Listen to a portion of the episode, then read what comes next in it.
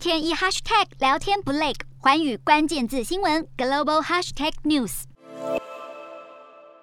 乌克兰总统泽伦斯基在八号和七大工业国 G7 领袖进行线上会议，针对制裁俄罗斯和援助乌克兰展开更多讨论。在各国动作中，美国宣布扩大对俄制裁名单，包含让美国广告商不再往俄罗斯三间国营媒体投放广告，并且禁止企业提供俄国行销或会计等服务，以免间接帮助制裁对象隐藏资金。美国多家武器和航运制造商也被禁止向俄罗斯出口产品。此外，日本启动了载运计划，派出自卫队军机装载物资送到东欧，提供给乌克兰难民。不过，原先计划在印度中转，被印度政府拒绝后，现在改停靠在阿拉伯联合大公国。日本预计从五月开始，每个星期派出一架运输机，一直持续到六月底。第一批运输已经在上个星期完成，这也是日本这十九年来第一次派遣自卫队航机进行国际救援任务。